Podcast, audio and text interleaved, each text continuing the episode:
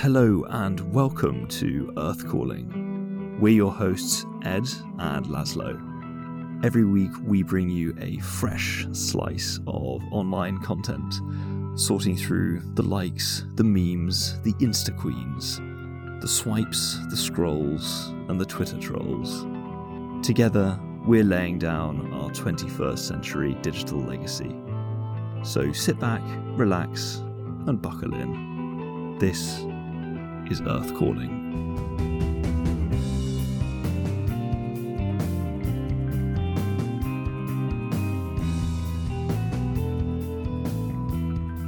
Welcome back, Earth Callers. Uh, it's great to have you with us once more. Today we are hopping on board our spaceship and cruising on to planet Blockbuster.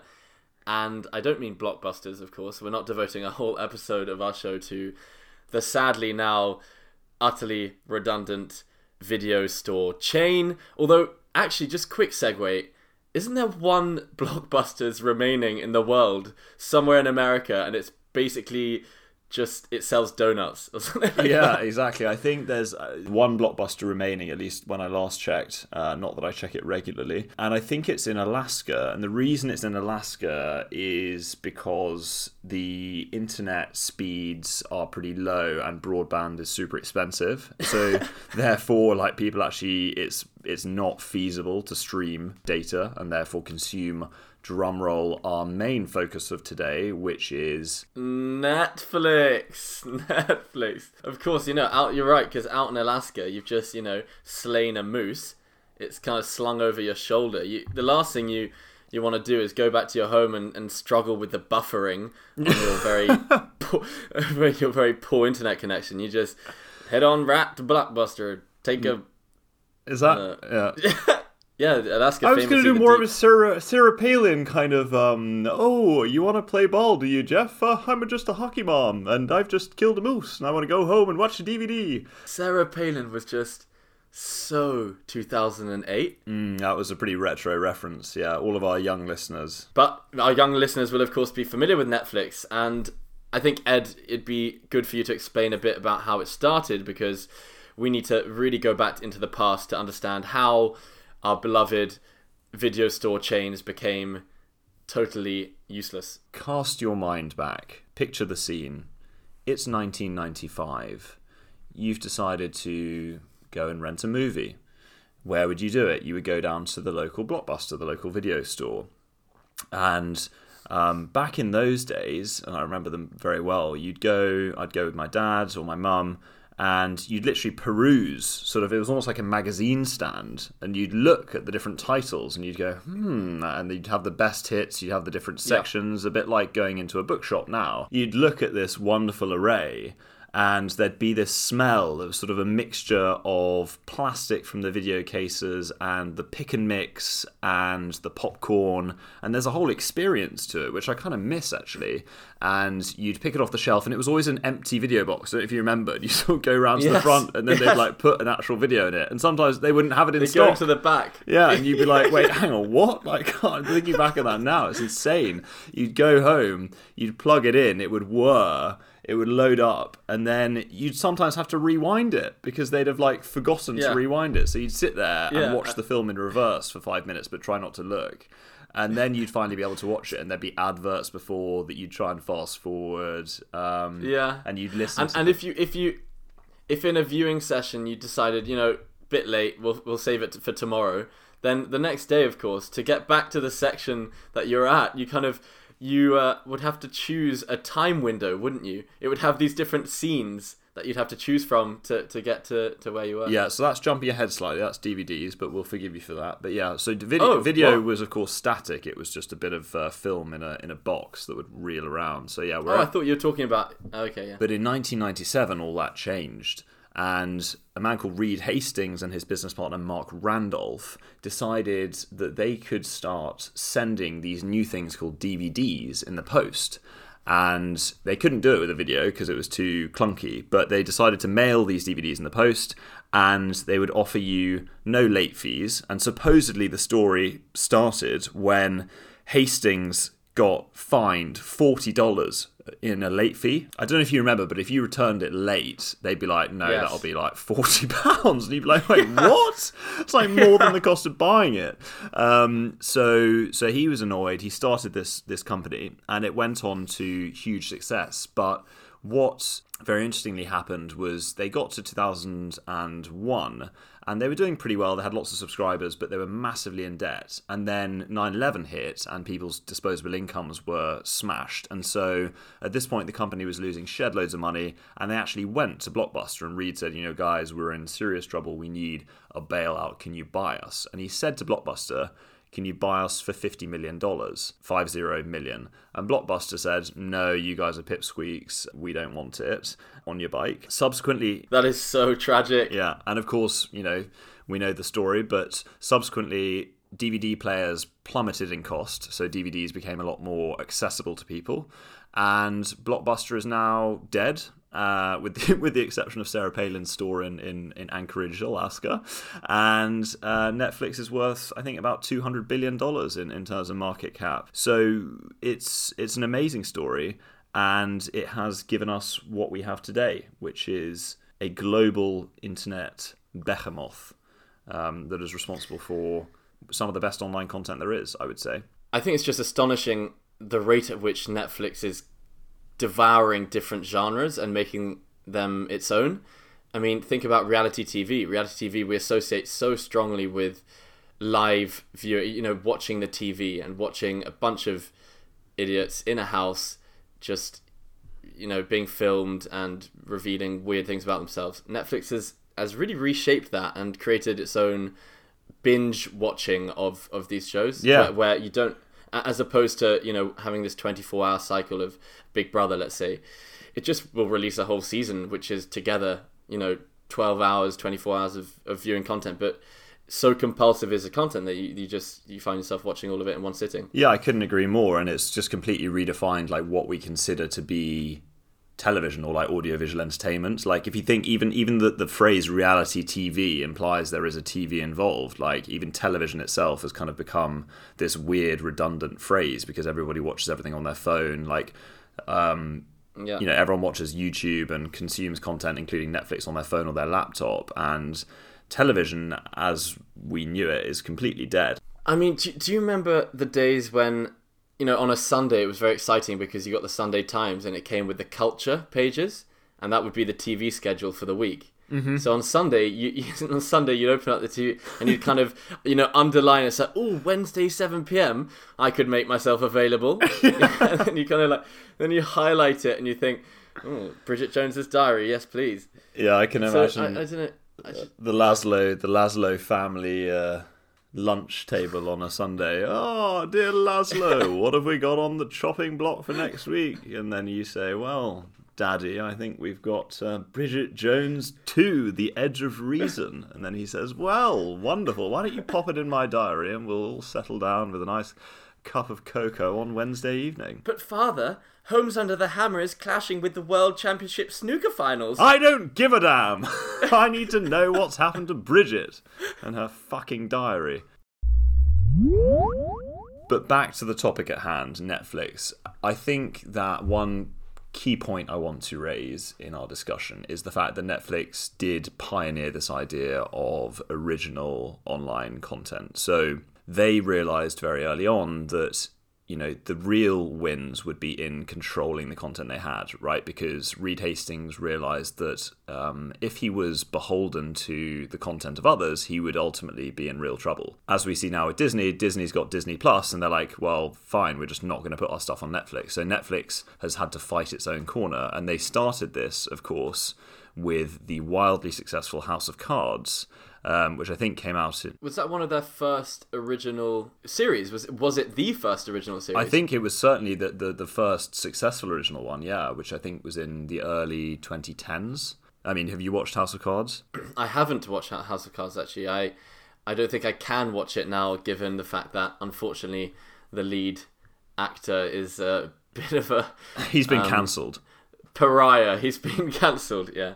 Yeah, I actually saw that they edited him out of an entire film. Did you see that when when when all this What? kicked off? Yeah, so he was in a film and they had to like re-edit in Christopher Plummer, and you can imagine Christopher Plummer being like, "Yeah, so, sorry, dude, you didn't make the first cut, but we're actually just gonna like staple your head onto Kevin Spacey for for the film, but we're gonna pay you a lot." So, but no, I mean, House of Cards was wonderful, and it was. Um, Who does Kevin Spacey play? Kevin Spacey, as you probably know, plays Frank Underwood, who is the uh, the megalomaniacal and Machiavellian southern. He comes from Gaffney in the south, and he says things like "whence" and "when," uh, and he always uses these bizarre. Sounds like a bloody aristocrat from Hampshire. Doesn't sound like he's from the deep south. No, but he's got a very sophisticated tone of voice, and he says things like uh, he always uses very descriptive imagery. So, and and and and the, actually, the br- brilliant thing about Frank Underwood is he talks directly to the camera, so he breaks the fourth wall. And Yes, and he's yes, that's the thing, He's isn't it? incredibly captivating, Kevin Spacey, despite his indiscretions. He's very compelling. But yeah, he uses these great analogies where he'll say something like, "Being a president is like being a sycamore tree in the wind." You never know whence it's gonna blow, and it's like I'm not sure I understood it, but but yeah, that was pretty boss. Um, and Also, also for for any of our any of our listeners who were here for an episode where Ed did his Morgan Freeman impression, I can tell you that Morgan Freeman sounds exactly the same as, as Frank Underwood. There's literally Uh, no. I was worried. there. I was worried when I was doing it. I was uh, did, did did sound a bit like Morgan, but Morgan's a bit more like that, and and Frank is a bit more. Yeah. Anyway, but they're they're probably from a similar state. I don't know where Gaffney is, um, but Frank's an absolute boss, and so he he kickstarted the the Netflix original series um, Bonanza, Yes. which has subsequently led on to such greats as Narcos. Orange is the New Wow. Black, Ozark, Money Heist. Ozark. Yeah, Money Heist. Have you seen that? The uh, the Spanish one and Money, course. Money Heist. Pues claro que sí, La Casa de Papel. Ah, Casa de Papel. Of course, he watches it in the original. Yes. So Money Heist is Netflix, and um, what else have they got? Like Nar- Narcos, I think, is a very big one, which is also is that's yeah. So that's South American, obviously about. Uh, Yo soy Pablo Emilio Gaviria Escobar. Que mal parido. Yeah. what does he say? That's what you say. Plato. Mal parido, mal parido. Oh yeah, yeah. No, plata o plomo. Plat, Yeah. Plata o plomo. What does Yeah, that mean? But Some- you know, of course, the, uh, it means uh, Money lead or lead or something. money or lead. Yeah. Yeah. Probably money or lead. no, but plata lead, is silver. lead or money.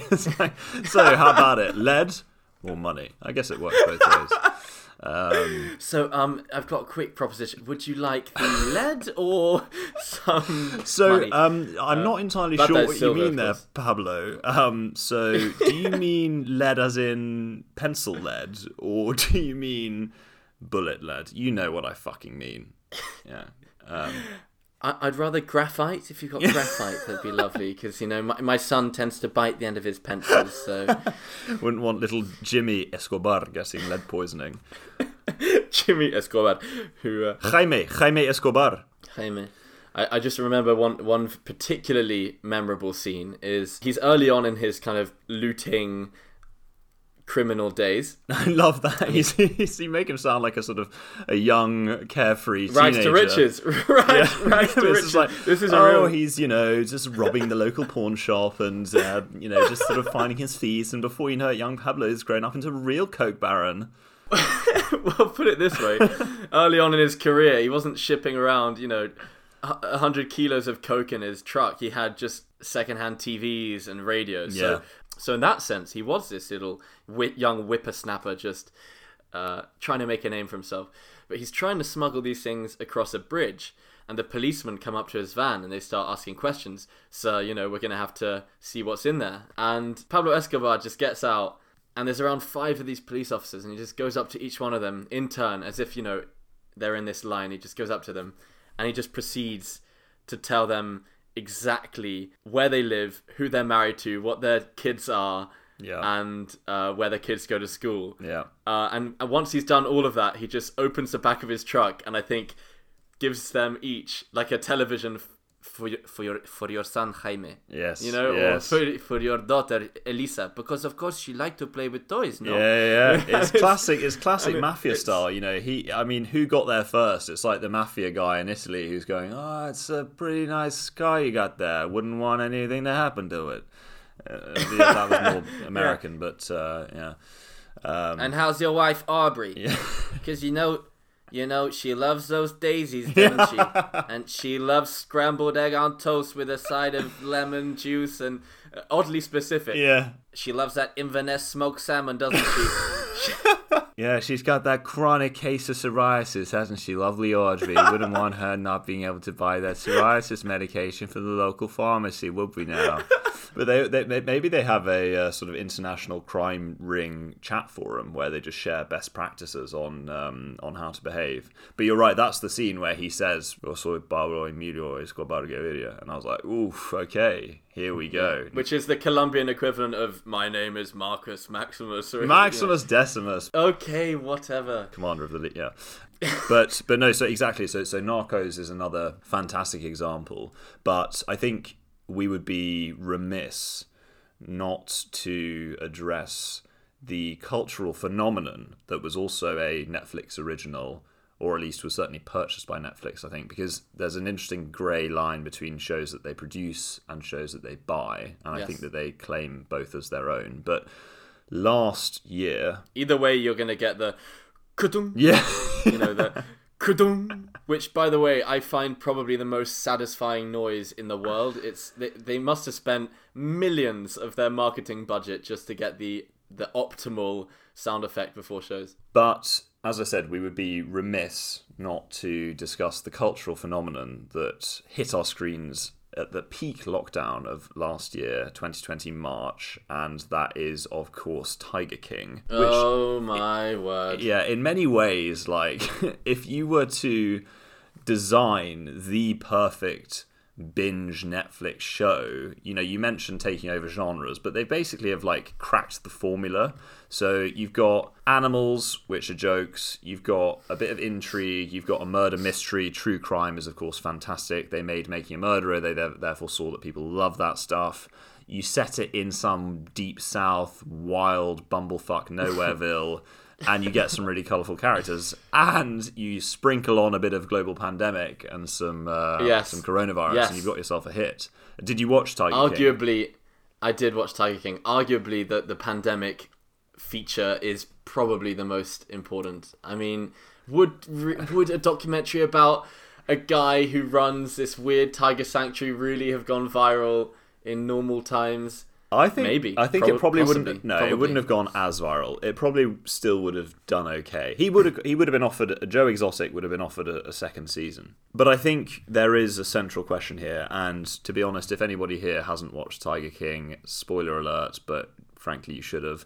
So the question on all of our minds, Laszlo, you know, do you think that Carole Baskin killed her husband? Firstly, thank you for the question. Secondly, before I answer the question, I will quickly just do the um, Carole Baskin killed her husband, whacked him. Yeah. Carole Baskin. Have you heard that? Have I you have heard the that? TikTok. We're, we're merging. Okay, That, that's the good. beauty of Earth Calling. We sort of Exactly. we have all these wonderful uh, references between the different platforms. Yeah, so Savage That was remade social cross pollination. Yes, yes. But we are referring to Carole Baskin, um, the the big cat lover. Hey, all you cool cats and kittens! It's Carole Baskin, a big cat rescue. Um, yeah. So, but did Carol uh, kill her husband? I, I, really like to criticize your accents more than I like to praise them, and this time I'm just gonna give you a lot of praise because because I couldn't quite keep my, my laughter to myself. That Laszlo, you good. are one cool kitten. uh, stay cool, cats. Um, so, so no, but I mean, you know, uh, this wonderful, I uh, think cat-loving. that yeah. Carole Baskin, all likelihood, she killed her husband. Really? Wow. Interesting. Okay. So I actually would disagree with that. I think she, on balance, probably didn't. You know, the guy basically just jetted off to, in my opinion, probably just headed off to Mexico. He's probably down there hanging out with not El Chapo, not Escobar, but but you know some of those lads off the grid. Wh- wh- Why is he doing that though? Why why did he leave? Well, he felt he felt very sort of um, he did he did feel threatened by, by Carol. Well, there we there we go. no, but um, I, I mean he he wanted to get away from it all. Uh, I think he had debts or something. He was he was nervous. Yeah, he's very he's, he was he was very nervous. You're right that that his his wife often would would brandish a gun at him and and threaten to kill him. No, but come on. I mean, she didn't feed him to the to the cool cats, did did did she? Isn't it just amazing because it's just the most enticing idea or uh, you know in a very morbid way. It's just the most incredibly bizarre possibility which people have really latched onto and also explains explains a fair bit about you know why they didn't find his body. Well they didn't find his body because it's been ingested. But, uh, but yeah. Yeah, I, yeah I, look I, I, I don't actually I, i'm mainly saying that i think she did because because to be honest when i see her speak and and the way that she comes across in the interviews in tiger king something just ain't right you know it's it, it just feels weird she feels a bit off and and You got um, a weird feeling in your gut, boy. But the rich tapestry of characters was second to none because you had Carol, who is extremely colourful, and you had Joe, Joe Exotic, who was, you know, a gay cowboy, and, and um, fucking Carole Baskin. Uh, She's going to be the enemy. But, but, uh, but then you had, like, the guy who didn't have any legs, and then you had, like, the two husbands the two husbands. You had the poor zookeeper woman who had her arm ripped off by a tiger, and then you Yes. had the you know then you had the guy who sort of filmed it all. the who- filmmaker yeah, The he was almost got the, most- best. And I turned up there and I just said, "You gotta keep rolling with this interview." I just couldn't, That was it. couldn't That was it. believe You gotta keep rolling. Yeah, and I- yeah. And I said, and the next day I walked in and it burned to the ground. Yeah, exactly. I forgot that they burnt it down. And I thought it's it's gotta be Joe, but could you know? yeah, Rick. I mean, he was nuts, but the whole Really the whole cast was great. So Ed, I think I might lower the tone here because you just said that you enjoy watching, you know, true crime thrillers, and that's all, you know, that's all good and well. But I have to confess that the way that I like to consume Netflix is actually more down the reality TV show route. And I'm a bit embarrassed to say that in the past year and a half, I've watched the shows Too Hot to Handle, Love is Blind, The Circle, Dating Around, Best Leftovers Ever, A Hundred Humans in their entirety. Wait, And what? Are, I don't. I've literally precisely none of that was done in research. I've heard of zero of those. I thought you were going to be like, oh, I like The Bachelor, or there was that other one, sort of first dates or something. I mean, what? I think our recommended stream probably looks quite a lot different. Yeah, well, you'd get some soppy drama that would be a, a 99% match, whereas mine would be, yeah, trying to explain the Oklahoma bombings. Um, but uh, but okay, fine. So talk me through talk me through these shows. Okay, I'll g- try to give one line synopses for these. Too Hot to Handle, a show where a bunch of very hot men and women are on this island together, and if they engage in sexual activities or get with each other, they are punished, and the amount of money they can win from this show goes down each time. What? Wait, what? So wait, okay. So they go on to an. You must have heard of I've never heard of bloody that. hell. So, oh. so hang on. So you go onto an island, and the objective is not to get with anyone on the island. Is that right? Because I mean, I would be really, really good at this show. I mean, I can tell Well, you. that's what I that's what I thought too. That's what I Yeah. thought of myself.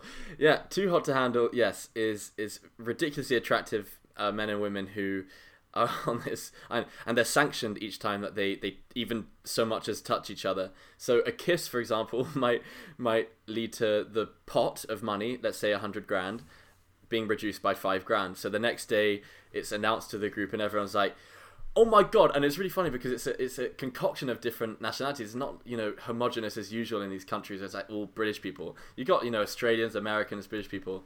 Next day, someone's like, "Who the who the fuck had a shag in the shower? Go on, put your put your hand up. Who the fuck got naughty in the bedroom?" and uh, everyone's kind of sitting there twiddling their thumbs. It was only a bloody kiss, mate. I didn't realise it was going to be five grand. Seems a bit steep to me. There was a chocolate fondue with strawberries. Yeah, what was I meant to do? Yeah. She was all over me. I mean, I think people who are listening to this now will find that you are in the dark Okay, here fine. and that you are in the wrong because this is an enormous show. Uh, perhaps as enormous as the next on my list, which is Love is Blind. Yeah, okay, so is- yeah, so okay, Yes. fine. I have heard of that one. That is the one where they don't get to see each other, is that right? So they talk do they talk Exactly. through a wall or something or how does it work? Exactly. They talk through a wall and they they uh, basically have to propose to the person they feel strongest to. Uh, Propose a it's all set date up to or no, no, literally proposed marriage. So they they get engaged without ever having seen each other. come half on. of the show is- Come on. half of the half of the show is them meeting blind, and then half of it is them actually starting relationships in the real world. So you have the big reveal moment, and then uh, it culminates in two people standing, you know, by the officiating pastor in a church, and he's asking them to say "I do." And if one of them isn't quite invested in the idea of marrying, they just will say "I do not." Wait, so well hang on, but they I mean, yeah, that's pretty that's pretty dramatic. Surely they could just reveal that before the bloody ceremony. I mean, yeah, but okay, fine. I get the drama. This is television. This is television. But yes, so so you know, Too Hot to Handle, Love Is Blind. Those were two, those were two of my staples last year, and recently I've become a bit obsessed to the extent that I binge watched it in approximately two days, with the show Best Leftovers Ever. And it's a very simple title. You immediately know what, what it's going to be about. But it's basically a cooking show where Yeah. yeah, it's a, it's a cooking show where three chefs every week compete to win ten thousand dollars, and they have to turn leftovers that you know, an uh, a takeaway box of pork chow mein or a chicken tikka masala into a totally new dish, and it's uh, it's quite quite amazing. Interesting, by the way, for regular listeners to the show, that Laszlo is, of course, a vegetarian come pescatarian, and whenever we talk about anything food related, he immediately jumps to meat items, and you know, I think that just goes to show what is in his mind. We talked in the TikTok Yes. episode about how all he gets fed by the famously accurate algorithm that knows your deepest, darkest thoughts is basically content about steaks. So anyway, it's interesting that it's the chow mein that's, of course, pork rather than a vegetable chow mein. But good to know. Well, well, yes. In this show, they do have to convert dishes entirely made of meat into different dishes. So it, was, you know, hard to say no to that. But it's really incredible what these what these chefs do to totally reimagine the the leftovers that they've been given. I really do recommend it. It's quite also gives you lots of inspiration for dishes that you will inevitably never ever make because you're way too lazy to do anything with your leftovers, hmm. like me. I, I love it how when they judge on those things, you're it's, sort of in order to build the suspense, they kind of keep you in limbo as to whether they like the dish or not. So you know they'll get the dish and they'll Yes. try it, Yes. and they'll be like, Yeah. "This is a complete and utter masterclass." If I was someone blind, without a sense of taste, but also mad with joy at how good it was, and you're just like, and they zoom know- in on the you know, it- contestants, and the contestants' eyes Yeah. are like lighting up with the music, and then sort of, you know what I mean?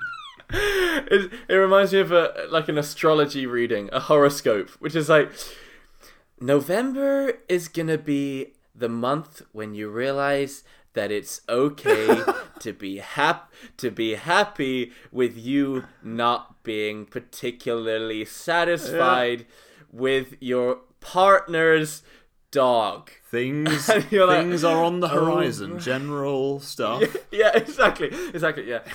Uh, watch out for someone that you speak to who ref- who who refers to you in the third person. Someone God, you know right. will surprise you. Oh, fuck me. Yeah.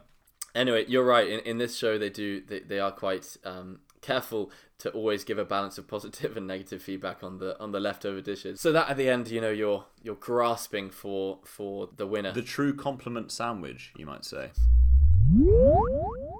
Well, that is all we've got time for this week, Earth Callers. Thank you so much for tuning in. As ever, please, please do not forget to download, subscribe, and throw us a like. If you have Instagram, give us a follow at earth underscore calling underscore pod. It really means the world. And after you have done the steps so clearly delineated by a slightly obsequious Ed, please do join us next week when we will be looking for a place to stay. And not just any place to stay, a characterful Brooklyn loft apartment with a panoramic city view. That's right, we will be cruising on with our spaceship to Airbnb. So join us then, have a great week. Earth out.